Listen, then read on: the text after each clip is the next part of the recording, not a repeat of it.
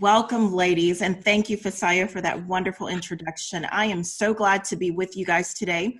I just want to do a quick mic check. Big thumbs up on the cameras if you can hear me clearly. It's coming through great. Okay, awesome.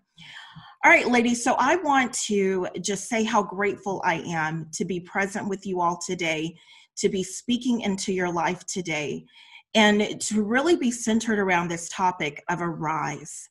And as Fisayo mentioned, I launched a ministry a few years ago called Arise Fellowship, and it was based out of Isaiah sixty-one that arise and shine, your light has come and the glory of the Lord has risen upon you. And so I want to say to you today, as we start this session and this training portion, as we start to look at some of the goals for next year, that no matter what you went through this year, the light of the Lord is still shining upon you. That this is a season that God is calling you forward and calling you out into a place of expansion and abundance. And God wants you to fully step into this moment. You know, there have been things that have happened this year, and maybe you've, you know, lost opportunity, or you've lost loved ones, or maybe your health has even been affected, or your finances have not been what you expected. But God is speaking to you today and saying that this is now a time for you to arise into something new, that everything that looked like it may have died off is not dead. And so we're going to talk about that today, because there are times where we think we've lost, and it looks like we're defeated, and we it looks like the dreams and the goals and the things that we had planned for the year are dead. But God said they're not dead. There's been a divine interruption for God to settle us into some things, for God to position us for some things. And this is a season where we are now to arise into the things that we see possible. And so I'm going to go ahead and share my slides with you all today. I have just a few slides to share, um, but a story to tell and a word for you today for those of you who are really looking to step into the fullness of what God has for you. And so the theme today, and what I've titled my section as, is now is the time to arise into purpose. And so I want to speak to you all today from the book of Mark, chapter five, verses twenty-one through twenty-three. And then we're going to skip over a little bit of the story and then go into verses thirty-five through forty-two. But the reason why I titled it Um, this way, arise into purpose, is because I believe that as women and as women of color and as young women, God is calling us into a place of purpose like never before. We are entering into a season as women where we have been shunned out of certain industries, we've been shunned out of certain business opportunities, we've been shunned out of certain circles because we were women, because we were women of color. But God is saying now is the time for you to arise into purpose. There is something more that I've called you to do, and what seems to be dead is not dead. So let's go over to Mark chapter five. Starting at verse twenty-one, this is a story that you may be well familiar with. And it says, "Now when Jesus had crossed over again by boat to the other side, a great multitude gathered to him, and he was by the sea. And behold, one of the rulers of the synagogue came, Jairus by name. And when he saw him, he fell at Jesus' feet and begged him earnestly, saying, 'My little daughter lies at the point of death. Come and lay your hands on her, that she may be healed, and she will live.' So Jesus went with speaking. Some came from the ruler of the synagogue's house, who said, 'Your daughter is dead. Why trouble the teacher any further?'" So I want to take just a quick pause here, because this I've skipped through some pieces of the story. So at the very beginning, we see Jairus, um, Jairus coming to Jesus and saying, "My daughter is at the point of death." Now, she wasn't dead. She was very ill, but she was at the point of death. It looked like this thing was not going to turn around. And he knew that if Jesus could come and lay his hands on her, that she would come back to full life. And on the way, Jesus is interrupted with the woman with the issue of blood. Very familiar story if you know the word of God. And so he's interrupted on his way to address this issue of a sick girl. And he takes time in that moment to address the issue, the woman with the issue of blood. And so we pick the story up here in verse thirty-five. And while he was still speaking, someone from Jairus's house, from the ruler of the synagogue's house, came to Jesus and said, or came to Jairus and said, your daughter is dead. And so now a bad situation has gotten even worse. And come on, how many of us was feeling that in twenty twenty, where the pandemic happened and they shut everything down? But then the economic crisis happened, and then George Floyd happened, and the other murders happened. And then we come up on the election, and it seemed like one thing after the other, things were just dying off, and it got from bad to worse over twenty twenty. And maybe you experienced that in your own personal life, where it went from bad to worse, and it looked like a dead situation. But Jesus said in verse thirty-six, as soon as Jesus heard the word that was spoken, he said to the ruler of the synagogue, do not be afraid, only believe. And he permitted no one to follow him except Peter, James, and John, the brother of James. And then they came to the house of the ruler of the synagogue and saw a tumult and those who wept and wailed loudly. And so the people were outside and they were crying because this girl had died. And when Jesus came in, verse thirty-nine, he said to them, why make this commotion and weep? The child is not dead, but sleeping. And they ridiculed him.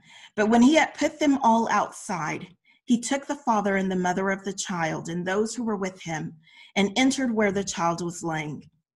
And then Jesus took the child by hand and said to her, Talitha Kumi, which is translated, little girl, I say to you, arise. And immediately the girl arose and walked. Now, I want to talk to you today about those childhood dreams, and I'm going to tie all of this together in the end, but I want today to talk about your dreams as a little girl, right? We're talking about this twelve-year-old girl in the story who was sick and eventually died, but I want to relate that to dreams in our heart, to purposes and desires that we've carried through the years, from being a little girl to present day, things in our life that may have died. And we may have stepped out on them, we may have tried them, and it didn't pan out, and we let the dream and the fire of that dream die. We let the purpose of God in our heart die. And so today I want to take you back to your dreams as a little girl. And as I'm sharing my story of of my dream as a little girl, I want you to think about, what were those things that you dreamt about as a little girl? What were the plans and the goals that you had set out for yourself, the, the level of achievement that you wanted to reach when you were younger? Now, I remember my childhood dream, and I remember sitting in front of the T V as a little girl, watching lawyers on T V, and that was my dream. And I did everything Fisayo was talking about earlier, about goal setting and, and how to make the good grades and, you know, cutting out the distractions. I did all of that so that I could get to a place of achievement. And I studied hard. I did everything that I was taught to do in terms of reaching goals, and I finally did it. I got into law school.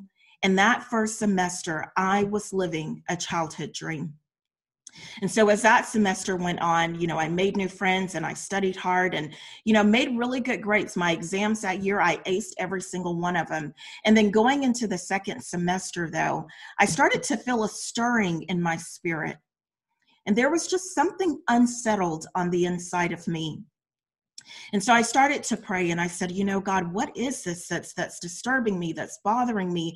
You know, everything is good. I'm working at a really prestigious law firm. I'm in law school. You know, all of the things are working for me, right?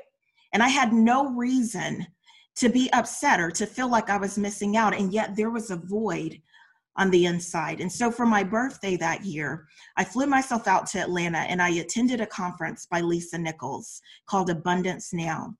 And at that conference, I sat in the audience and I watched her on stage, and tears began to stream down my face. And then I felt that stirring in the pit of my stomach again. And I knew that something was missing. And it was a three-day conference. So after that first day of sitting there crying, I went back to my room and I just started to pray and ask God, Lord, show me. What have you called me to do?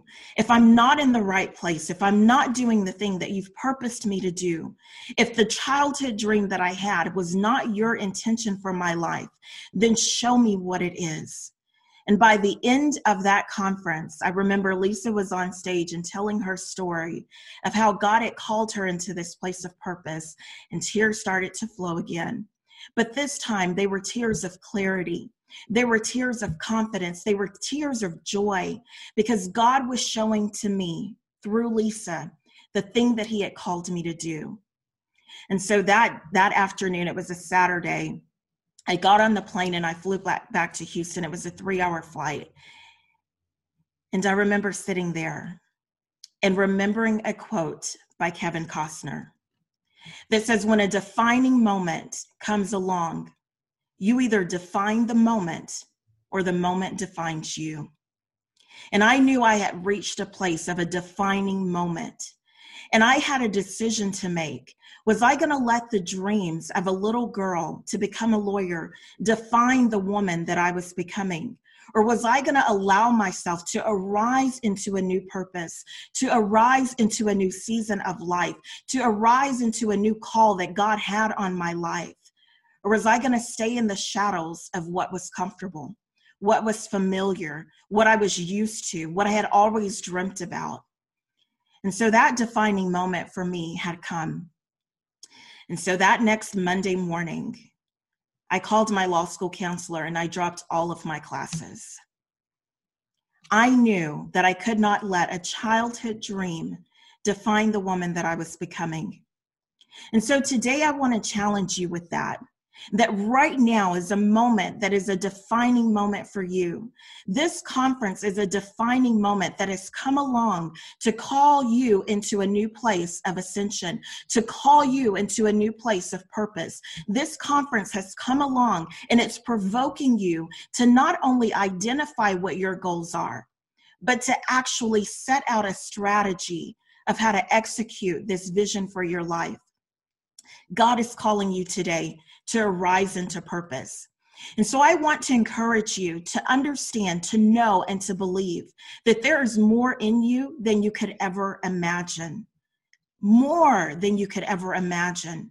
And it takes us being in a place of intention and in a place of, of, of purpose and clarity for us to get to the great idea that God has over our life.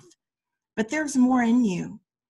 Just like we looked at the damsel in Mark chapter five, who they said was dead. She wasn't dead. She was only sleeping. Why? Because there was more life in her. There's more life in you today. So no matter what has happened over this year, there's more that God wants for you. Now, God wouldn't allow you to see your dreams and to see what's possible in your life, to imagine new things and new objectives and new strategies and new business ideas if you couldn't actually achieve it. You see, the Word of God tells us that God has given us all things pertaining to life and godliness. And so the fact that you can even imagine it means that it's possible for you. So what are you dreaming about? Are you still holding on to those dreams of a little girl that maybe no longer fit the woman that you've become? Or have you even let those dreams die, which are actually possible for you? Have you been dreaming about starting your own business or starting your own ministry or launching out into a new project that God has placed on your heart to help other people? Are you still dreaming about that? Because if you are, and if you can see it in your mind, it's possible for you. You know, what did God tell Jeremiah? First, he started with a question. He said, Jeremiah, what do you see? God will always start with your vision. And as Fisayo broke it down, a vision is not necessarily a goal, but your vision is the big picture. What do you see? What do you see for twenty twenty-one? What do you see for your life going forward? What do you see is possible for you? Because once Jeremiah declared what he saw, God said, you have seen well, and I am going to perform it. God is going to partner with you in twenty twenty-one, and he's going to bring about the things that you can see well. And the best part of it, God said, I'm going to do it speedily. I'm going to do it expeditiously. There's not going to be a, a delay. Why? Because the time is now. So let's talk about purpose, because I'm calling you all to arise into a new level of purpose. And just like me, I had a childhood idea of what my purpose was. And that defining moment came along and it pushed me into a new place of purpose. And so I want to talk today and break down a strategy for those of you who don't know what your purpose is or who needs to fine tune what your purpose is. I'm going to walk you through a strategy and a framework that will help you identify that. But I want you constantly thinking, God, what did you create me to be? Who did you create me to be? And what did you create me to do? Because see, purpose starts with you. Purpose is an inside job. Oftentimes we look external of ourselves and we look at our jobs and we look at what our family has achieved and we look at the things that our family wants us to do, and we want to center our purpose around that. But purpose didn't start with any of that. It didn't start with a thing that you can see or experience right now. Your purpose started with your Creator. So God, what did you create me to do? Who did you create me to be? Who is the woman that I am to become?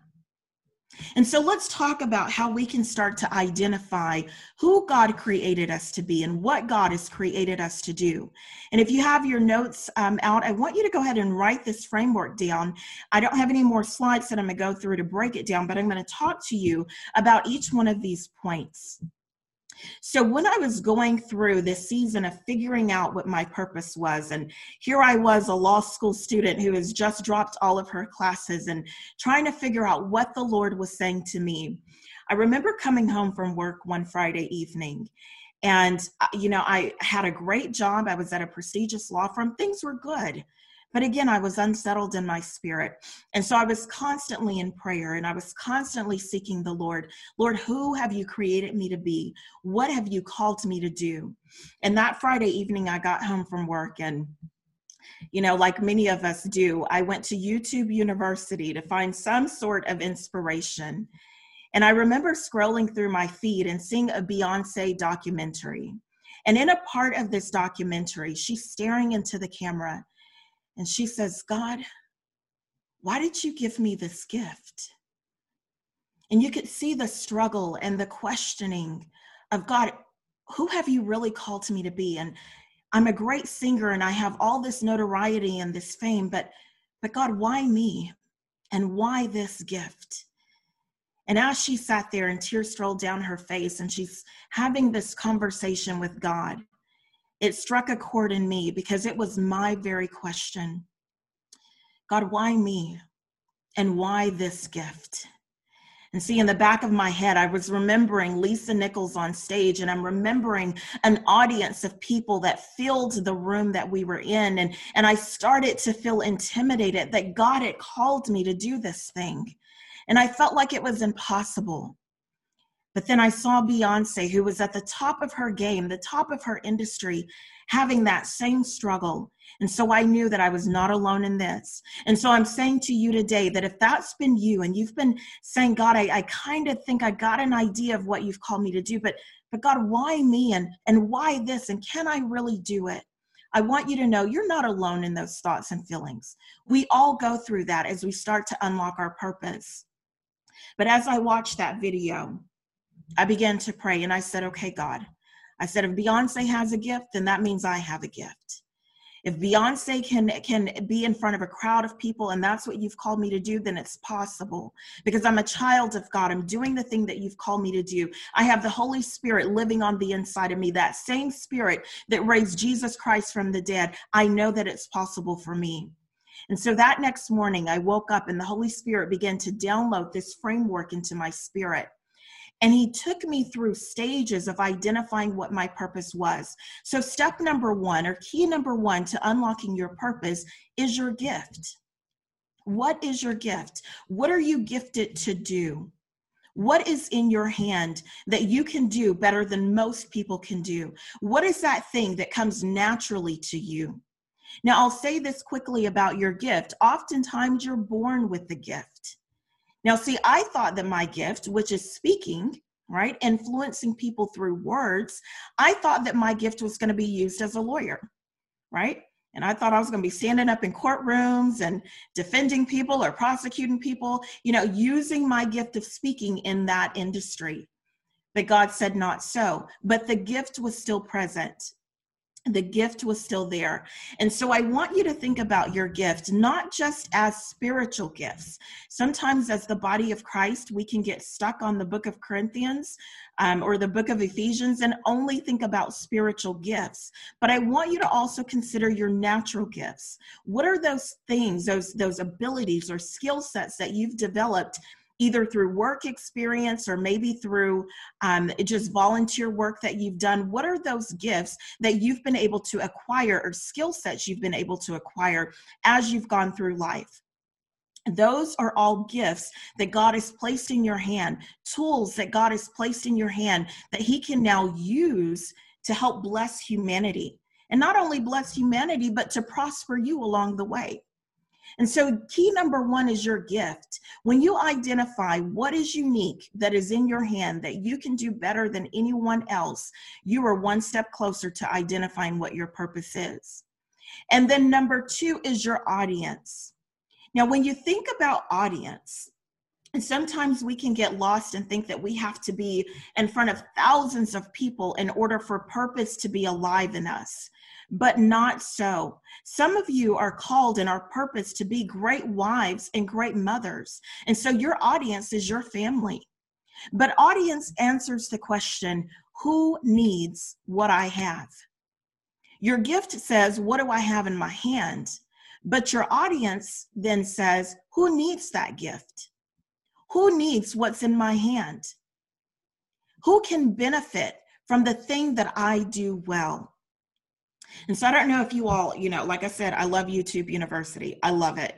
And so there's a video by, uh, it's a, and it's a, like a motivational video by Steve Harvey. And he's telling the story of Marie Callender and how she bakes a pie, a single pie, and puts it into this restaurant um, just as, as an opportunity, right? Like um, she was going through a struggling moment. The restaurant was going through a struggling moment. She baked one pie. They sliced it up. That day they sold every single piece. And so she had to go and bake more pies and then more pies. And then they had to build out the ovens. And eventually that turned into a multi-million dollar business. Now, who thought that her gift of baking a pie would become a multi-million dollar business? And who thought that the pies that she was baking for her family would turn into an audience of people around the world? Because now her pies are sold in all kinds of stores. And so her audience expanded. But there was someone who needed what she had.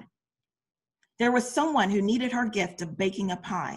And so who needs what you have? When you figure out who your audience is, you can marry your gift and start serving the audience with your gift. And so one of the things I did when I realized that my gift was speaking, I said, okay, well then who can I speak to? And what do I have to say? And so I started doing more of that. And remember, I told you, God walked me through this framework. And so it was little piece here and a little piece there. But I took my gift of speaking and I started speaking to those who I knew I could encourage.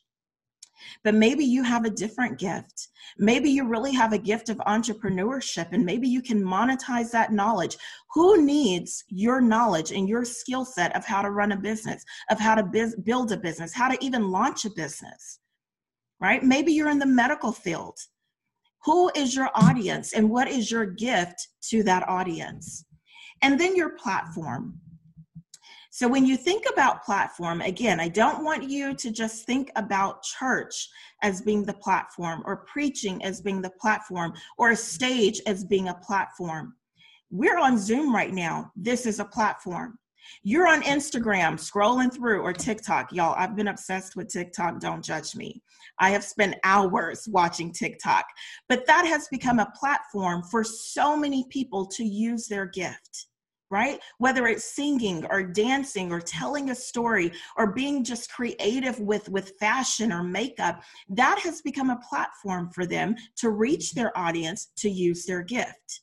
You see how we're building on this? And so your platform does not have to be limited to a physical space, but your platform answers the question, where can you reach your audience? Where can you reach your audience? That then becomes your platform. And so wherever you can reach your audience. So for me, when I was, when I first launched my ministry, I too, like Fisayo, was doing vision board parties. And, you know, my platform was a public library where I gathered my audience together and I used my gift of speaking to teach them about vision boards. That was my platform. And then my platform shifted to online and I started doing online coaching. And so Zoom became my platform, but I was still able to reach my audience through Facebook ads or Instagram ads. Those were my platforms. And now I'm stepping more into the realm of public speaking. And so anywhere I can find a stage to use my gift and reach my audience, that becomes my platform. So thinking about your gift and thinking about your audience who needs your gift, where is your platform? How can you reach the people that needs what you have? That's your platform. Now, part of coaching is not to give you the answer, right? And that's what I'm doing today. I'm coaching you through this framework, but it's to ask the question to provoke you to think about the thing that you've not been thinking about. And so I'll just review real quick. Your gift is, what am I good at? What do I have in my hand? What can I do well? Your audience is who needs what I have. Who needs my gift? And then your platform, where can I reach that audience? How can I get a hold of that audience so I can share my gift? And then your story. Now, I want you all to think about how I started this session. I started with a story. And in fact, I've told you three stories. I told you the story of the damsel who was sick and who died off. Then I told you the story of my childhood dream. And then I also told you the story of me watching the Beyoncé video. Now, here's the reason why I did. Your story, the moments of your life, those defining moments that you've come along to, that you've had to work through and make decisions through, those pieces of your life story is what's going to draw you into your audience and connect your audience to you. So think about it. Anytime Apple is trying to sell you something, or any commercial, in fact, what are they doing? They're telling you a story. It may be a thirty-second story, but it's a story, right? What did Jesus do when he was out amongst the people and in the crowds? What did he do the most? He shared parables. And what are parables? Stories. And why did he do it? To connect with the audience. So let me tie this together for you. When you're using your gift in front of your audience on whatever platform you're on, you should always use a story to connect them, not only to your gift, but to the message and the purpose of your gift. You see, and I didn't share this, but I'll share it here. Your gift is an answer to whatever your audience needs. It's an answer. It's a solution. It's a better way of doing something. It's a benefit to something that your audience needs. So your gift is an answer. So when you're telling a story, it's not you just getting up and randomly telling people your business, right? Because we've all been through some things in life. We ain't telling all the story. We're telling the story as it relates to why our gift matters. Why are you necessary in this world? Why do you even have a purpose? Why is God using you to connect with this audience? Why does what you have matter to them? That is your story. And your story should always tie in to your audience and what your audience wants to know when they're sitting in front of you, or when you're pitching your business idea, or when you're serving them on whatever platform. Your audience wants to know, what's in it for me? What's in it for me? That's what they want to know. Your story should answer that question for them. What's in it for me? Delita, why does your gift of speaking matter to me? Right? That's what any audience I'm standing in front of want to know. Why does what you have to say matter to me? And so it's my job through storytelling, as I'm teaching them, to teach them why what I'm saying even matters. And so no matter what your gift is or who your audience is, when you're standing on that platform, your story should tell them why your gift matters, why you are necessary in the world. And then finally, your strategy. Now, this is the part I love, and it's near and dear to my heart, and it's what I'm stepping more and more into. But your strategy ties all of this together with a pretty little bow, and your strategy will answer the question of how will I execute my gift and get it in front of my audience? Excuse me, how will I do that? Now, like for me, my gift started and my audience started as ministry. That's all I knew. and that's what I was good at. And so I started with the fruit that was most easily reachable for me. It was low-hanging fruit for me. I could reach an audience quickly through ministry. And so that's what where I started to use my gift. And that's the crowd that I started with. But then my strategy started to evolve as I understood my gift. And, and I want to say this about gifting. You can have multiple gifts. You will usually have one or two dominant gifts. Okay. And so me, I have two dominant gifts. I have a gift of speaking, and I also have a gift of administration. So my strategy for speaking is ministry. Ministry is my strategy for speaking. But my administrative gift, my strategy there is consulting. And so what strategy does is it gives you a game plan of how you're going to execute your purpose, how you're going to use your gift, how you're going to reach your audience. It answers all of the questions of how. I know who to serve. I know what to serve. I know where to serve. I know why to serve it. That's your story. But now how am I going to do it? How am I going to get it out into the marketplace? How am I going to get it in front of my family? So I give this um, quick, here's another story of why strategy matters.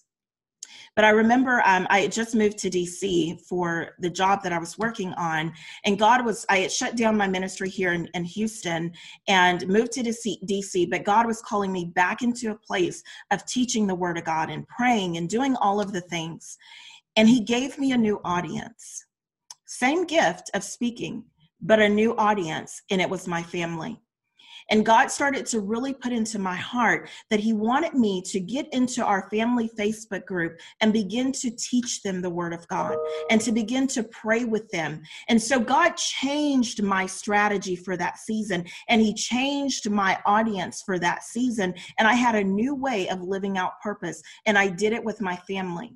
And so for those of you who are not called into business or not called into ministry, and you know that for sure, and maybe you're called, like I said earlier, to be um, a good wife and a good mother, or just a good sister-in-law, right? And to encourage those that are around you. Encouragement is a gift, right? Because there are some people that are just bent on being depressed. And so they need people like you that will come and smile and shine some light into very dark days for them. There are unbelievers who need your encouragement.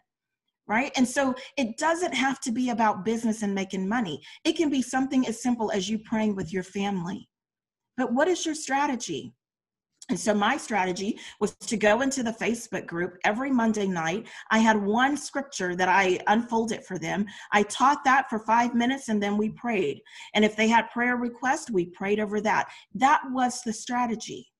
Who was the audience? My family. What was the gift? Me speaking and teaching. What was the platform? The Facebook group. What was the story? It was the Word of God, always. And so this framework can work no matter what you're trying to figure out, no matter which project or purpose you're trying to bring into the earth realm. This strategy will work for you to bring all of the pieces together. And so I hope you've taken this down and you're looking at this from the lens of twenty twenty-one. God, who have you called me to be? And what have you called me to do? Now, for those of you who haven't figured that out, this is one way to start unlocking that purpose so that you can arise into a place of purpose, so that you can arise into the things that God has called you to do. And so I just want to right now declare a word over you, and to declare a word over twenty twenty-one for you. As you are looking at your gift, and as you're looking at your audience, your platform, your story, and the strategy of how you're going to bring it all together, I want to declare to you that twenty twenty-one is going to be a year of total purpose for you. That as a woman called by God, this is your season to arise into new levels of intention, purpose, and execution. That this is a season, and I'm hearing that for a lot of you, that you're arising into a season of execution. God says that you've been planning it, you've been plotting it, you've been thinking about it and dreaming about it. You've even made a vision board about it before. But God says that this is a year of execution for you. He said you have the framework, you have everything that you need to make it happen. He says, so today I'm instilling into you, I'm infusing into you a new level of faith, faith, because twenty twenty-one will be your year of execution. And God says, like he told Moses, when Moses was standing at the Red Sea, and Moses went and cried out to God and said, God, the Pharaoh is behind me and the Red Sea is in front of me and everything around me looks impossible. He cried out to God, and God said, what are you crying out to me for? Extend your rod. And so I'm saying that to you ladies today, extend your rod. Your rod is your gift. Your rod is that thing that God has been training you up in. Your rod is that vision and that idea and that business venture that you've been thinking about and planning and praying about. And God has been training you up in that thing. That is your rod. And when you extend it, like Moses extended his rod over the Red Sea, the power of God was activated in his life. And so I'm declaring to you today that in twenty twenty-one, when you extend your rod, when you execute on the thing that you've been dreaming about, it's going to activate the power of God over your life. Just like when Jesus went into the, to the little girl in Mark chapter five, and it looks like everything in her life was dead, and the people were wailing and crying, and they had given up hope. Jesus came and said, there's no need for you to worry. It's not dead. That idea, that dream, that vision, that hope that you've been praying about, it is not dead. It is lying dormant. And so today we are calling it forth to arise. We are calling those dreams to arise. We are taking it by the hand, like Jesus took the little girl by the hand, and we're saying, Talitha Kumi, arise. And so I'm declaring that today, that your dreams are going to arise in twenty twenty-one. Your plans and your purposes and the goals that you're about to write, they will arise in twenty twenty-one when you step out and you execute. And so Jesus took the little girl by the hand and he declared to her, and she arose to new life. What are you taking by the hand this year? What goal are you going to put in your hand and declare, Talitha Kumi, arise? And so you have in front of you the workbook. And so we are now at a place of you writing down goal number one. And so thinking about everything I just taught you in terms of your purpose and your gift and who you're called to serve and where you're called to serve them and the strategy that you plan to use, I want you now to go to that place in your workbook for goal number one and start to write down that first goal. And ladies, I encourage you to step into this prophetic word that twenty twenty-one is a year of execution. And so as you're writing that goal, I want you to list out three ways that you're going to execute it, three ideas of how you're going to make that happen. I am so blessed to be with you today, and I will stick around for the Q and A at the end of the session. I'll turn it back over to Fisayo.